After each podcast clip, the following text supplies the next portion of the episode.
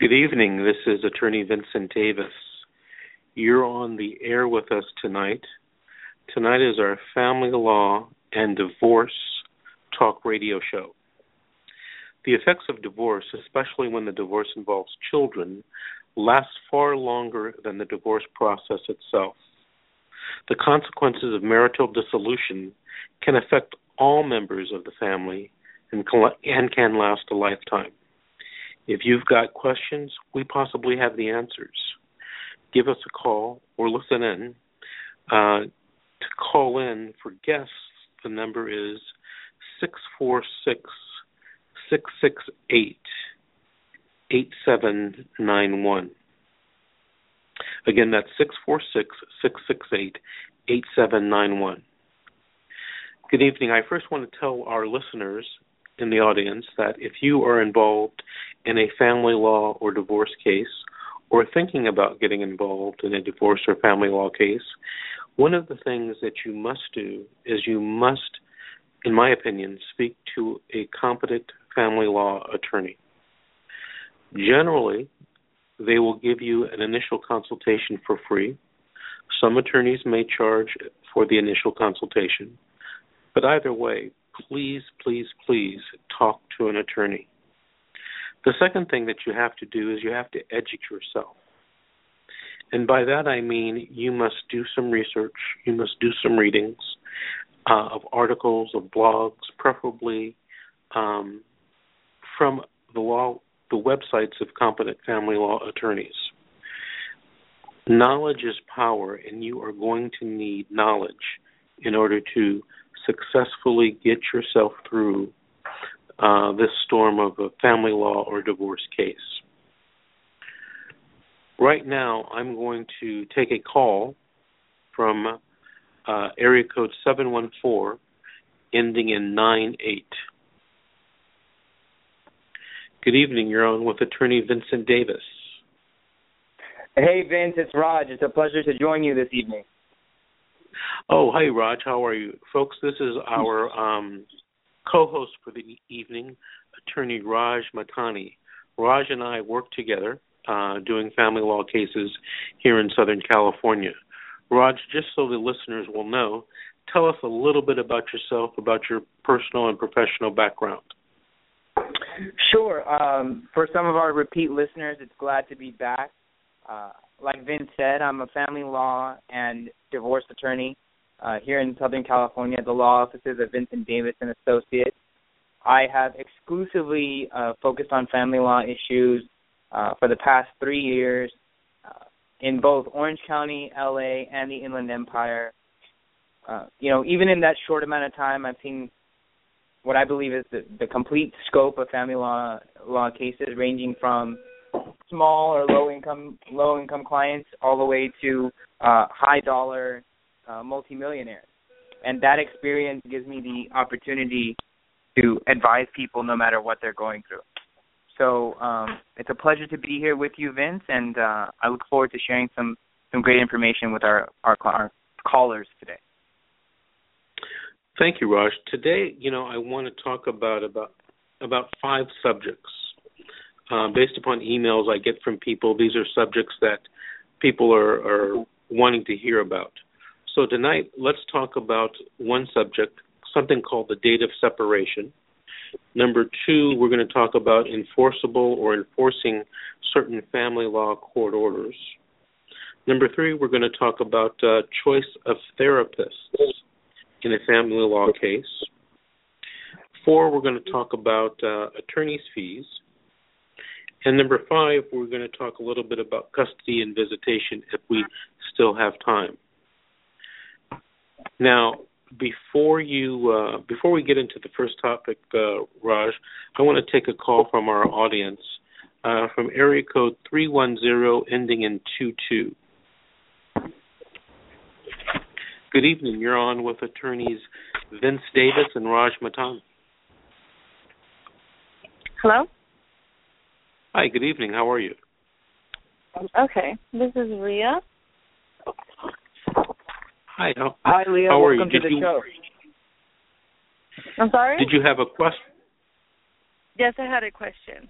I want to or need to file for a divorce, and my husband has left with absolutely no contact. Um, I believe he's left out of state, but I have no idea. And I um, and everybody I had um, his whole family has blocked me through all means, telephones, uh, emails, um, internet. So I want to know how would I go about filing the divorce case. Okay, Raj, why don't you take that one? Sure. Um, I'm sorry, I didn't I didn't catch your name by the way. Ria. Leah. Okay, great to meet you, No, Leah. with the R, Ria. Oh, Ria. Sorry, sorry. Yeah. Great to meet you. Um, so it seems like you know your question revolves around sort of two of the initial stages of a divorce process. The first of which is filing your case, and the second is serving the other party.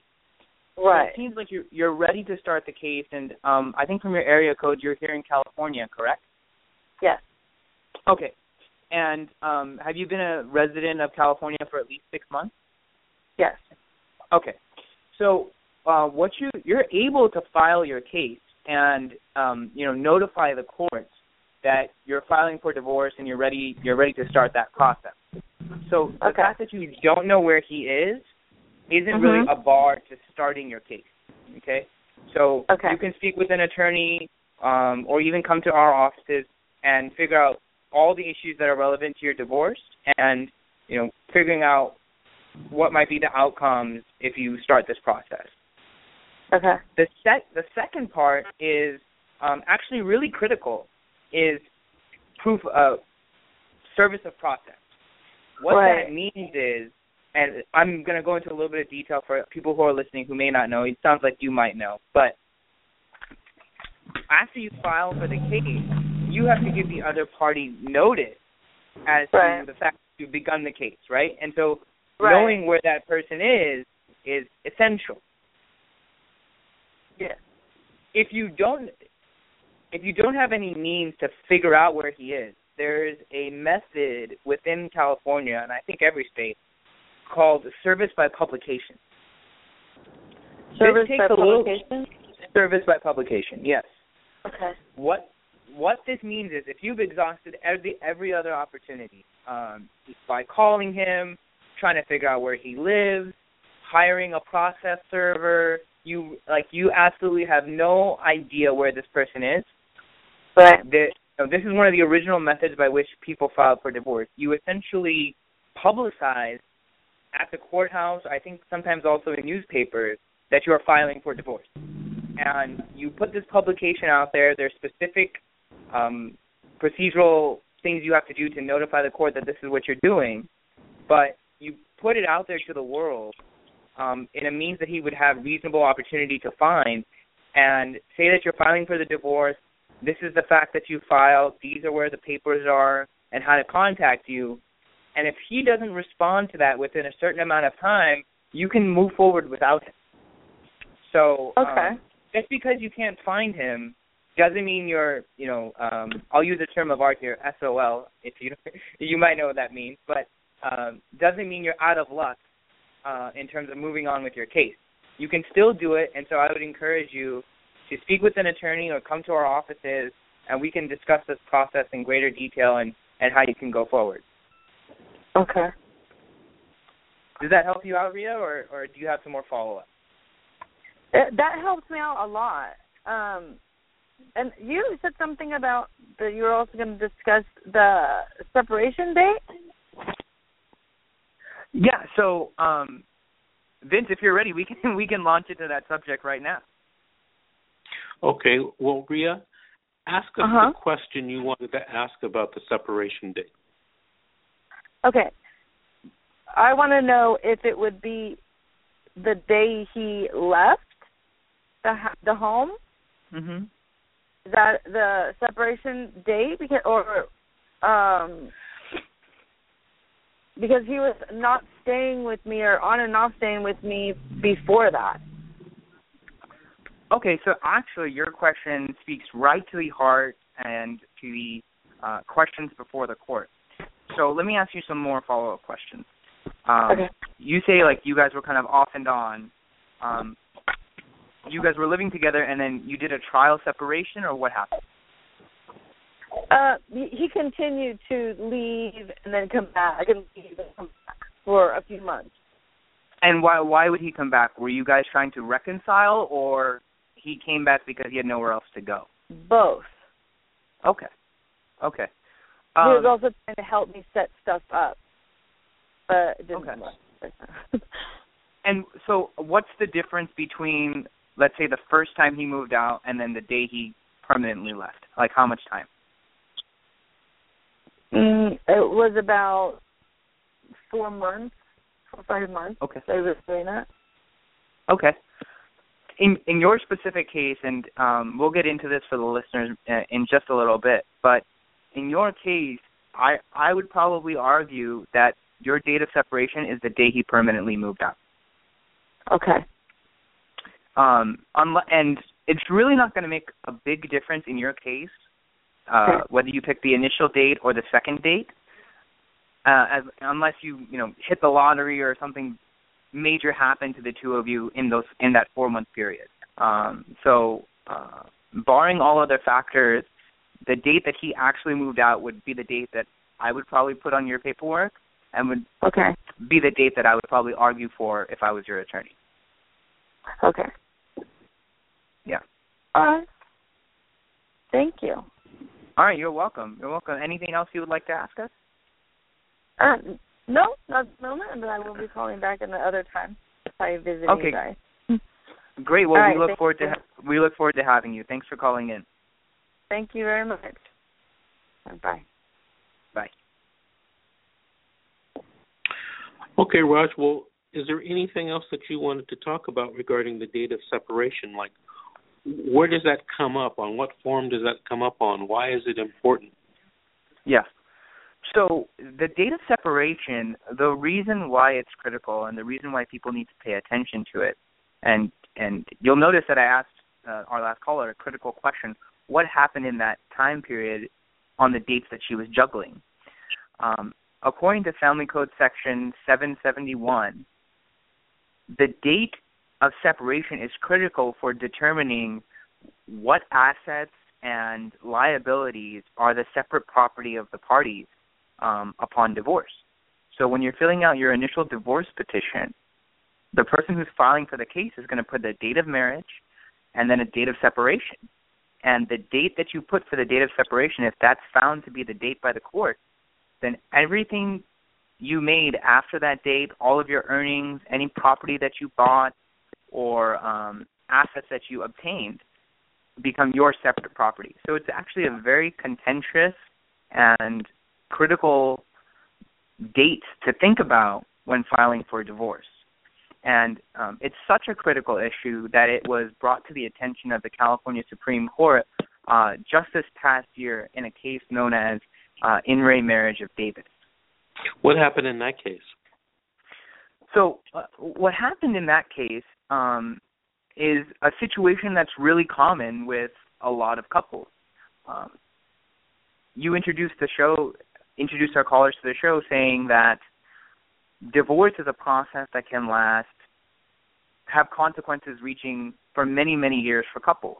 One of those considerations are the financial status of the parties, whether they have kids, or um, you know the ability of one party to support the other.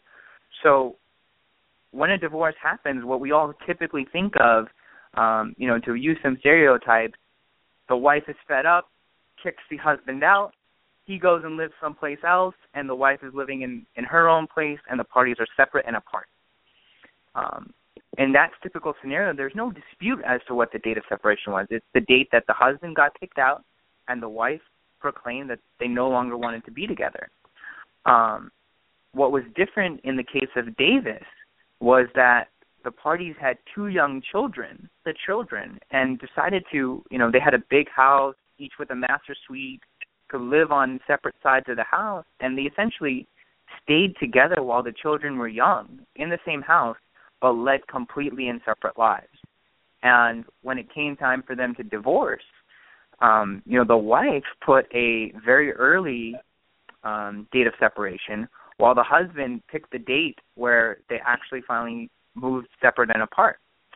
And what the court determined um, after a trial, an appeal, and then movement to the Supreme Court, what the court determined is that the date in which uh, one of the parties actually moves out, lives separate and apart, is the date of separation.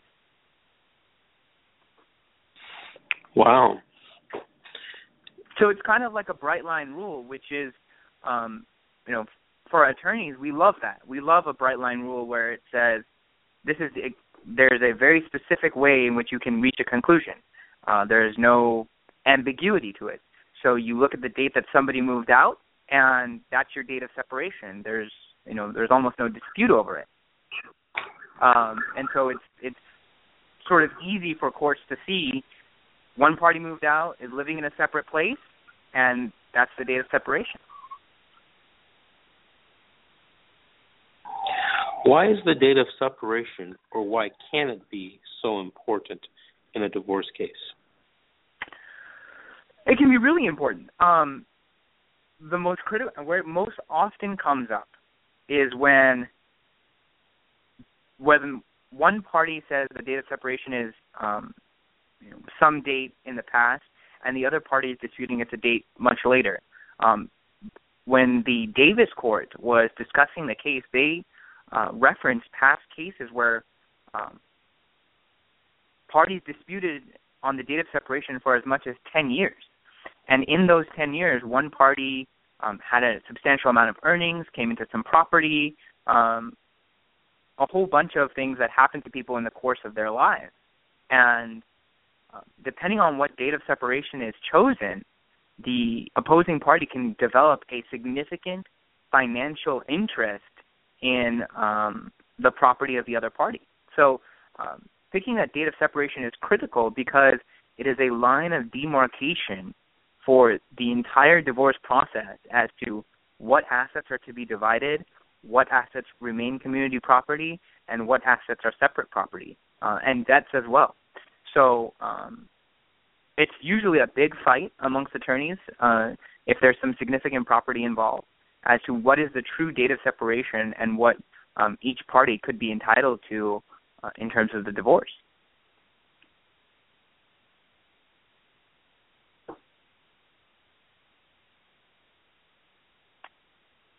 So this could affect us um, in determining the division of assets. It could be affect uh, thousands and thousands of dollars or even more.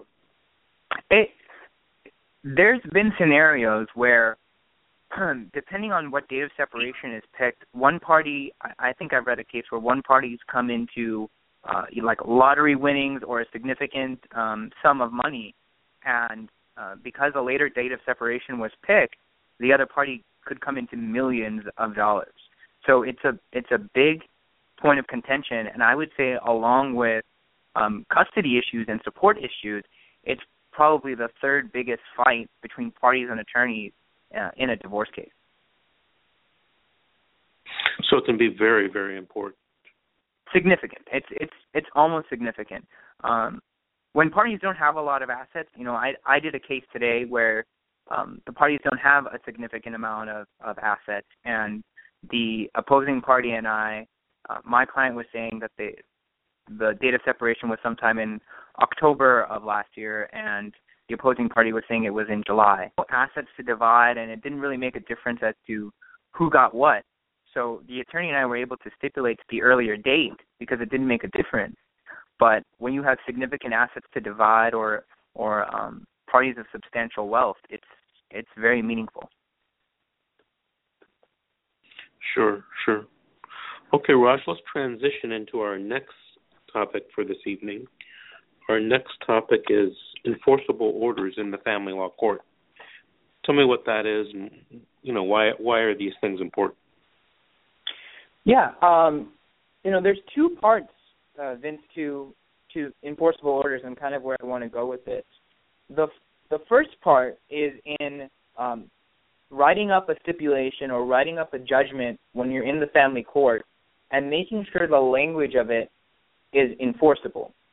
So what that means is when you're writing up your agreements, you want to make sure that both parties have an understanding that if one side doesn't follow through with, let's say, for instance, a, a custodial pickup or a support payment or um, any other obligation that the parties have agreed to, that there's a direct consequence or system by which the parties acknowledge the dispute and then go about fixing it. Um, the typical uh, procedural way that parties handle this is what's called a, a, a motion for contempt of court. So, like most people know, anytime you don't follow the court's orders, you're in contempt, um, and there should there's typically a penalty for that, uh, which is either jail time, community service, something of that sort.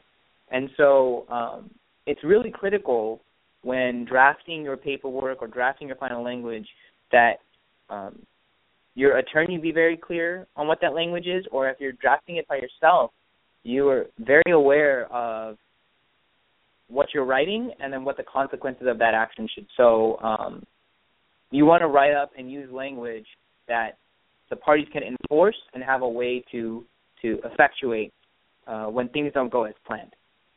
So that's the first part, and so it it leads into into the potential necessity for having an attorney or seeking the advice of an attorney to help you draft those documents. Um, anything to add there, Vince, on that first initial part? No, I agree with you 100%. Okay. Um, have Have you ever run into a, a situation where, you know, the way the the the documents were drafted created created problems for the parties? Oh yes, many times. Um, and it generally happens when I take over a case, um, you know, from a previous attorney. Because one of the things that I try to pay attention to when drafting court orders is that it will be enforceable at a later date. So a lot of times, you know, things are in a hurry in court, people get a little sloppy, and they don't use precise words that need to be used in making court orders. And if there is some dispute in the future, if the order is not precisely written, it may affect what um, whether you can enforce that order or whether it needs to be changed yet again. I recently was involved in a case where the previous court order said that the father could have visitation as agreed upon by the parties. Well, the intent of that order was that the father was going to have, you know, significant uh, visitation. They just didn't want to come up with a schedule. Well, something happened between the mother and father. They had a big argument.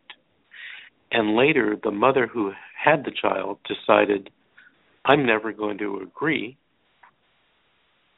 on having or letting the father visit.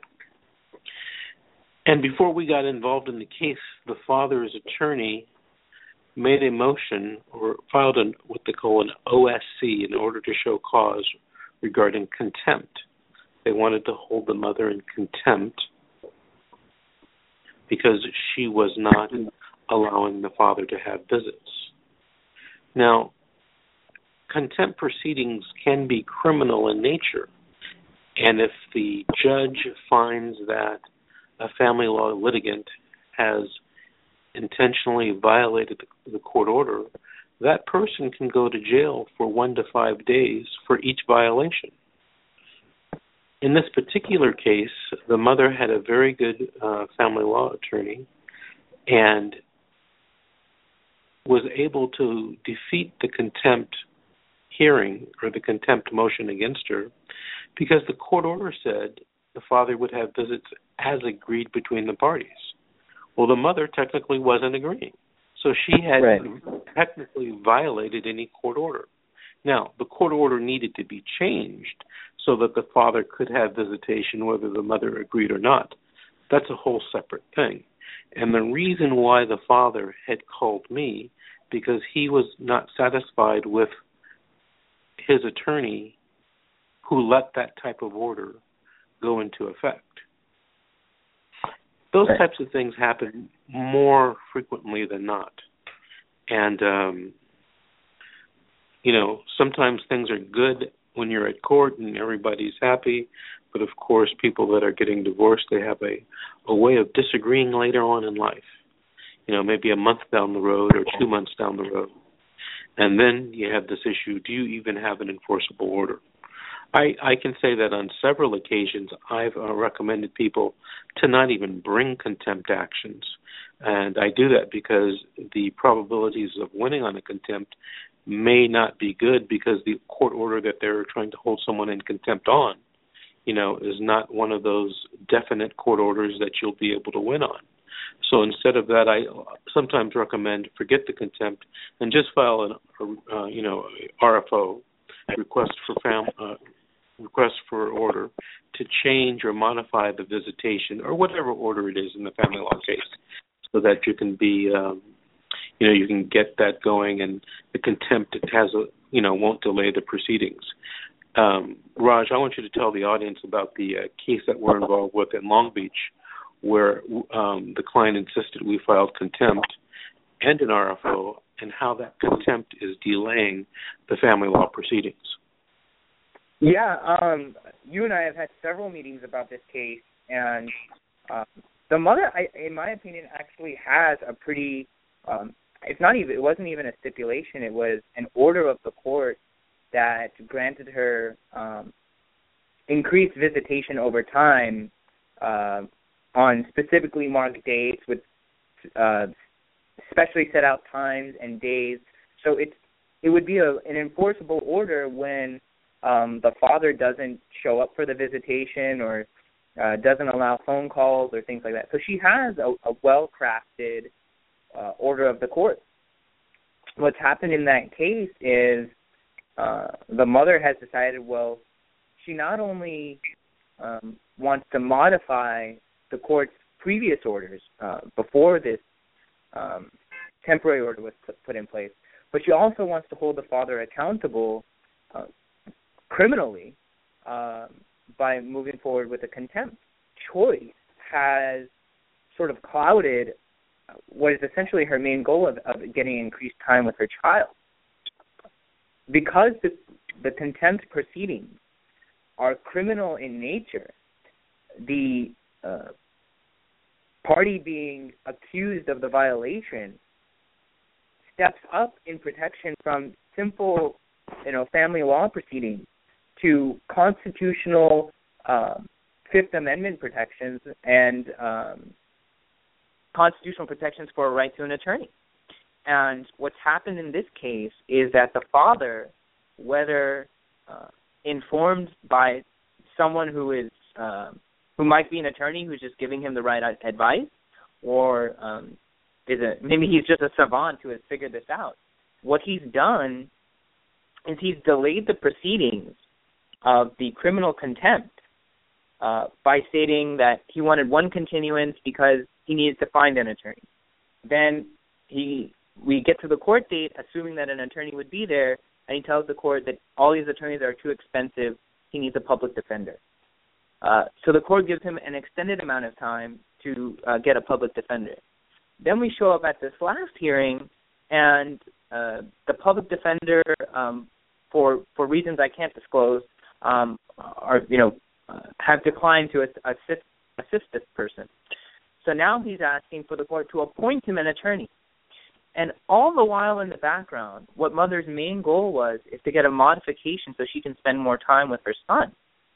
But the court can't move forward on that proceeding because the father has a, a Fifth Amendment protection to self-incrimination to uh, uh, you know, not make statements on the modification that could impact his contempt. And so what was originally a contempt that I think began back in December has taken all the way up until now and three court appearances and and significant money expended by the mother with no real results because the contempt proceeding is clouding this whole uh, modification and um, is delaying the proceeding. So so I think, like you start, stated originally when we got onto this topic, sometimes you advise people, and this was my recent advice to the client, to maybe consider not moving forward with the contempt, considering what's really your true goal in the process and just move forward with a request for order. And this is the kind of you know strategic decision that parties should speak with an attorney about, should uh, research significantly, and um, consider how it could impact what are their real goals in the litigation or in the process uh, with their child, and um, think about significance. Okay, that's very good advice. You know, we're running out of time, and I want to move it to our next um, our next topic for tonight. And that was uh, therapists, choice of therapist in family law matters. Raj, I didn't know therapists were involved in family law matters. What's going on with that? uh, they're becoming they're becoming more and more involved. Um, you know, family law is stressful on everybody. It's stressful on on the parents. It's stressful, um, maybe whether recognized or not. It's stressful on the children. It's stressful on family, and um, the stress of that proceeding can impact people in significant ways. Um, so even without a court's order, you know, sometimes it's it's worthwhile to just go in for a mental checkup and and calibrate yourself for the process. What's happening more often than not is um, therapists for for children who are what's happening most often in my cases is that the parties have children who are old enough to understand what's going on, but too young legally to testify in a case. The the typical uh, standard is age 14, or some exceptions can be made if um, you know the judge interviews the child and uh, they seem to be especially mature and, and aware of themselves. So um, therapists get involved in the case as as uh, an assessment for the child and as a voice for the child sometimes um, in the process. And parties go back and forth, and we have a case right now where this is happening. Um, parties are going back and forth over who the therapist could be, and so it's really important for people to understand what options they have under their health insurance, what kind of therapist they want, and how to properly vet and select a therapist um, in the process. So um, people have to take stock of, of a lot of different things in not only the choice of whether to get a therapist involved, but who that person might be. What's the best way to find a therapist for a family law case? So, obviously, the um, the first choice should always be to look for someone who is within your health insurance network, um, probably within your local area, and um, depending on what the issues of your case are, specializes in those areas. So you want to find somebody who will um, who's an expert in child issues related to divorce, or um, if the child has special needs, has is aware of those special needs, um, and then additionally, if they'll provide a report to the court. Not a lot of therapists will provide a report. So the pool of potential therapists can dwindle very quickly. Um, in the case that I'm dealing with right now, the parties are um, in the in the Valley uh, area, San Fernando Valley area, and I think opposing counsel and I went back and forth over maybe 30 different therapists, and through our vetting process, there was literally only one person who was qualified by the insurance, uh, was affordable for the parties, and would provide a report to the court. So sometimes when people get into court, they uh, sort of uh, casually toss around, "Oh, we'll put the kids in therapy, and then they'll make an assessment." You have to know beforehand who that person might be. Um, do some background research on on that person and whether they're qualified, and then go go forward with recommending that that person. Okay. Now, are these therapists that are being used are they to provide counseling for the mother, the father, the children, or do they do some type of uh, psychological evaluations, or is it both? They yeah, it's the the therapy field is so broad. Um, you can have therapists uh, retained for the purposes of evaluation and expert testimony. You can, and th- those are very expensive. Um, you can have uh, therapists retained for the children specifically, um, and then you can also have therapists who are retained for meeting with the children and then providing a report to the parents about um, issues that the children are facing and how the parents can help the process along.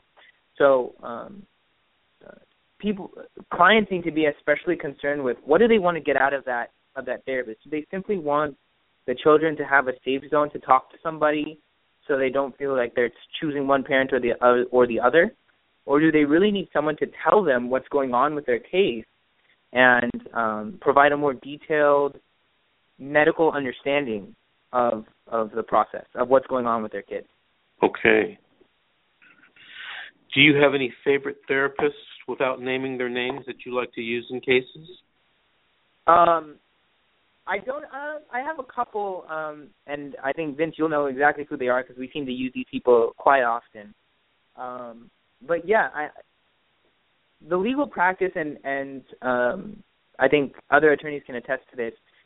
You develop relationships with people. You develop confidence in certain people. So um, whenever a, a client asks me as to who should I send their kids to, I never tell them one name. I give them a. I offer them a list or multiple choices or help them find their insurance. But um, you know, there are certain ones who I, I know are very competent and who are who who will provide an honest assessment, unbiased, honest assessment uh, to the process, and really illuminate um, issues for the parties. All right, fair enough. Okay, let's move along to our next subject. Um, attorney's fees. Yeah, this one's this one's a, a favorite, I think, of of a lot of clients. What what is it about attorney's fees in uh, family law and divorce cases? Attorney's fees are, are are really interesting. I often find them to be a bargaining chip or uh, source of advantage um, for litigants when when going through the process. I can't tell tell you the amount of times where opposing counsel will say, "Give us such and such concessions, or we're going to go after you for attorney's fees," or respond to me in X amount of time, or I'm I'm going to go forward on attorney's fees, and it's always lobbed out there as a threat. Um, but I think what clients need to know is that making a petition for attorney's fees or asking for them um, is a pretty intense process and is not doesn't always have a guaranteed outcome and is a big um, investigation for the court when making a de- determination as to whether one party would have to pay fees. And uh, what clients should know is that when asking your when asking one party to pay attorney's fees, you're you're going to pay your attorney to write up this motion to ask for these fees, and you're still going to be entitled to pay them if you lose. So it has to be a very calculated, strategic decision, like everything in a divorce case, between attorney and client as to whether to seek these out. But um, in the event that you do decide to, uh, I want to go over Family Code Section 2030 and explain to to our listeners what the court looks at in terms of making an award and um, what they should be ready to to discuss in front of the court. What section is that covered in? It's covered in Family Code Section 2030. Um, and like I re- like I tell all of our listeners every week, um, you can feel free to follow along with us. It I literally ran a Google search and I have it up on up with my notes with me today, and we're gonna we're gonna go through the three elements that the um, court looks at when making a determination for attorney's fees. Go ahead. Yeah. So let's. Why don't we get right into it? How does that sound, Vince? Good. So, uh, like Family Code Section 2030 says, there's there's three main factors that the court looks at, and they have the court the judge has to make a finding of fact um, on these issues uh, when making a determination for attorney's fees. The first factor the court looks at is whether an award of attorney fees is appropriate in this in that case. The second factor they look at is whether the disparity in funds between the higher earning party and the less earning party um, creates an a bar to access to legal representation for the case. And lastly, is whether even if all those facts are there, does the party who's being asked to pay for both attorneys have the um, funds available to make those payments? So, uh, Vince, we've been involved in a couple in a couple of attorney's fees motions recently. Um, maybe you can tell all of our listeners, you know, how how this specific issue has impacted uh, some of our cases and and some things you might have learned from it. Well, you know, attorney's fees, depending on who and what the case is about, you know, I sometimes I I appreciate the fact that the legislature has, um, you know, set forth uh, the ability to recover attorney's fees in 2030. But it seems, in you know, in some of our cases, it's a little bit abusive. Um, you know, and it's used by the other side, and it's taken to its very limit. And it almost seems sometimes that, uh, to me, that all of the factors aren't always looked at. Now, maybe that's because I don't agree uh, with uh, some judges, uh, but you know that's just my opinion. Uh, there is one case where we're involved in right now, where we have a high income earner, and um, he moved. Well, we we filed an RFO to request um, a downward modification, and the reason why we did that is because uh, he took a significant pay cut, not because he wanted to, but just you know that was the situation. And um, the attorney for the uh, the mother came into court and uh, had made a representation, and I forget exactly what he says, Raj, but we'll have to get the transcript. But basically, made a representation that um, our client was making a lot of other income on the side, but not reporting it. And I, and I wondered where he got that information. Uh, but anyway, in order, he made that representation and then asked the judge for thirty thousand dollars. I think thirty thousand dollars. Oh yeah, that's right. He asked for fifty. Uh, we argued against it. The judge still gave him thirty thousand dollars to go on a fishing expedition because he represented to the judge that our client was basically in his income and expense declaration. And he went on this expedition and he found nothing. He found yeah. nothing, but he made thirty he made thirty thousand dollars. Then on top of that, since he didn't find any income, he's come up with a whole new argument.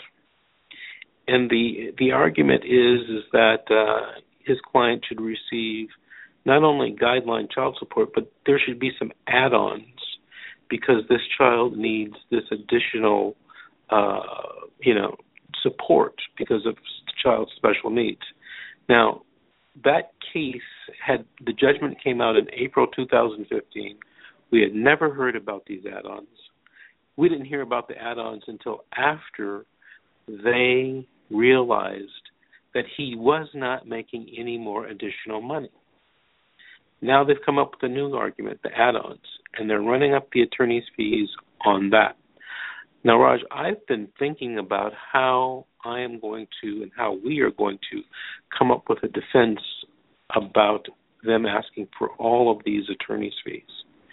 Um, I think that it's taken Family Code Section 2030 to a whole new level, and uh, what I, what in my opinion, is they're abusing you know, abusing the law, and they're just making our client pay for these attorneys' fees because they're on they're on some type of um, fishing expedition.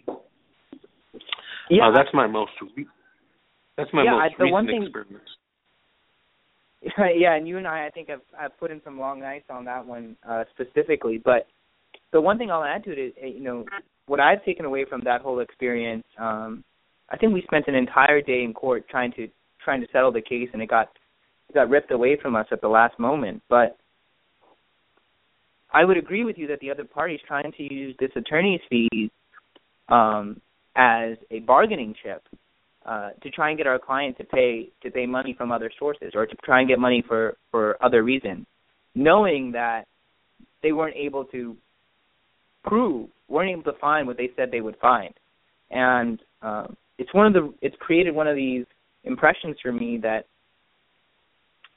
attorneys' fees are always this, or are often simply a bargaining chip for the other side um, to get the higher earner to capitulate to to a support number, um, and you know from that support number, then they'll pay their own attorney or do whatever is necessary. But um, you know, like I've been saying, it's it's one of these things that always seems to come up when there's when there's a search for more money and a high wage earner to get them to uh, make an arrangement or make an agreement that may not always be in their best interest and and to sort of get the case moved along because they'd rather not fight on the attorney's fees and all these other issues uh, combined. So uh, I think you and you and I have a lot of work to do, and uh, uh, I like your strategy going forward already. Okay, uh, one more topic for this evening. Um, the last topic, which is a topic you know you, we could talk about for hours and hours and hours about, is um, the topic of child custody and child visitation. Earlier, you said that uh, a lot of money is spent in family law cases and divorce cases on child custody and visitation. Um, why do you think that is? The reason for it is is it's the one area where emotion and uh, advantage sort of come together. The what I in my opinion what often happens is the party who wasn't ready to end the relationship um, uses the custody and visitation fight to exert whatever control they may have left um, to stay involved in the other person's life. Um, and so they exert uh, or take unreasonable positions in custody and visitation, um, despite what the law says, and they use it as a consistent reason to either come back to court, to seek a modification, or to protract the proceedings. And that's why, you know, um, I think Kanye West has a, a famous line in one of his songs. Uh, you know, 18 years, 18 years. You found out you had a baby. They got you for 18 years, and and people don't realize you you start the case, and for until that child graduates high school, there's a potential that you can have a fight on your hands for 18 years. Raj, I'm impressed by your Kanye West uh, well, knowledge. Yeah, I think he's a, a, a person of person of the moment number one. Uh, apart from his uh, psychotic rantings at times, but he used to have good music. I didn't hear what you said. He used to have what? Yeah, I said he used to have good music, but now it's it's on, on a whole different plane. But that's neither relevant to our discussions today or or, or topical. But uh, I think he, the line was relevant to our to our subject.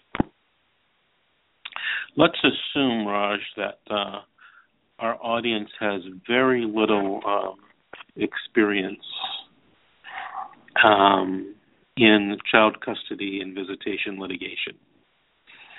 Okay. Tell me what tell me what you define as physical custody, and then there's joint and primary you know, what does yeah. all that mean? So these are, you know, the foundational elements of, of law and uh, child custody visitation cases. There's two two parts to custody. There's where the child lives, and then there is there are all the decisions related to the child's health and well-being. The decisions related to where the child goes to school, what doctors they see, what medical attention they receive, uh, those kinds of issues are all under the umbrella of legal custody. Uh, how much time the child spends with one parent or the other, uh, where they get dropped off, picked up, um, or what extracurricular activities they get into, those all fall, or times they do that, I should say, uh, those fall under the umbrella of physical custody. And um, I think clients sometimes get caught up in, in a couple of distinctions there between joint and primary and um, sole legal sole legal or sole physical custody. Essentially, what happens, someone, in terms of the physical side, the person who's taking care of the child the most is what's considered the primary custodial parent. Um, and then the person who's making the decisions on the the health and well-being of the child, you know, they're the ones who are controlling that process. So um, these arise in every family law case. They, these determinations have to be made uh, regarding children, and so um, parties have to be very aware of what they what they want to do in, in both of those processes. Okay, so that's joint, primary, sole, and then there's physical and legal custody. Yeah.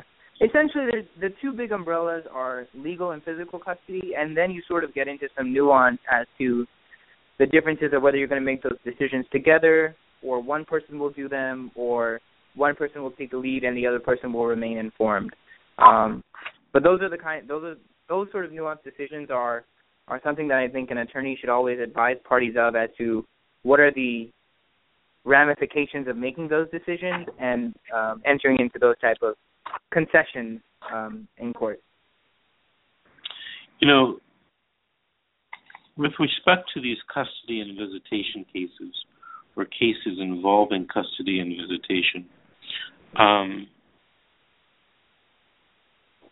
do you think that mediation or collaborative law, uh, those types of things are useful? They're, well, they're not. I personally believe that they're not only useful. Uh, in most courts, I think in all of Southern California, they require parties to attend the mediation session um, when there are issues of child custody and visitation involved. Like I said earlier, you know, the reason for parties or litigants establishing a, a position on these issues is not always based in what what's in the best interest of the child. It's sometimes based on their emotional reaction to uh, to the other side and wanting to exert leverage. So using mediation or collaborative law or um, or uh, some sort of alternative dispute resolution, uh, I think helps parties reach a resolution and an understanding um, about their case um, and resolve that issue before it gets out of hand. How many cases w- that you're involved with currently is mediation used? Um, in every it's it's involved in every one of my cases. Um, now that doesn't mean the parties get a result. Um, oftentimes, you know, all the court that require when the court requires parties to attend mediation, essentially all you have to do is you have to show up and prove to the court that you were there. Um, you can disagree with everything the other party offers, but you've met your obligation by showing up. Um, I've actually found some success in um, getting the parties getting the parties together on the phone or holding a joint conference between myself and the opposing attorney and resolving the issues um, sort of all at once in front of each other.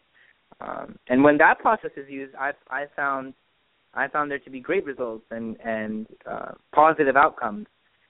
It's when you complicate this issue as a as a litigious factor that uh, that creates the most the most complications.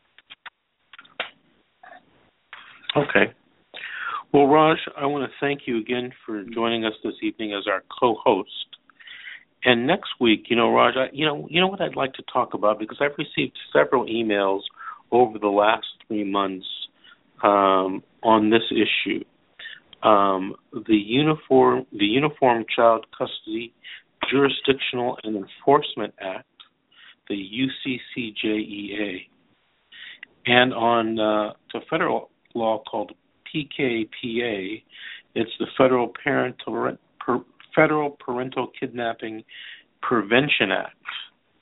And um, those types of issues come up in a lot of cases um, where you know we don't uh, necessarily anticipate you know them coming up, and also also um, issues involving the custody of American Indian children, uh, ICWA.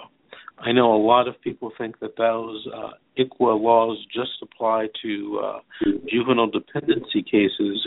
uh, but they also apply in family law cases.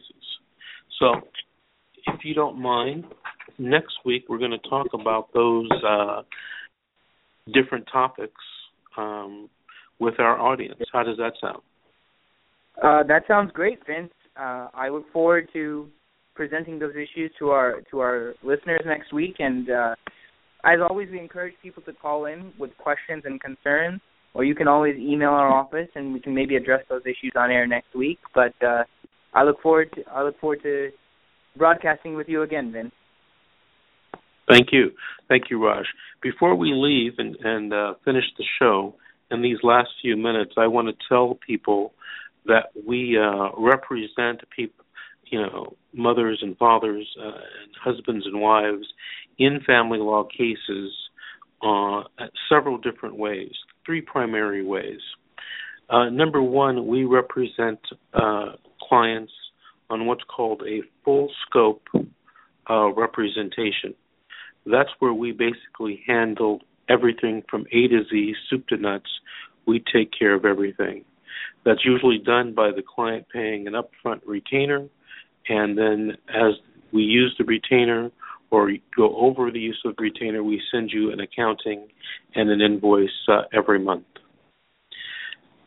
The second and the third way that we represent people in these types of cases is something relatively new, a few years old, where um, the state of California now allows attorneys to represent clients in family law and divorce matters on something called a limited scope representation.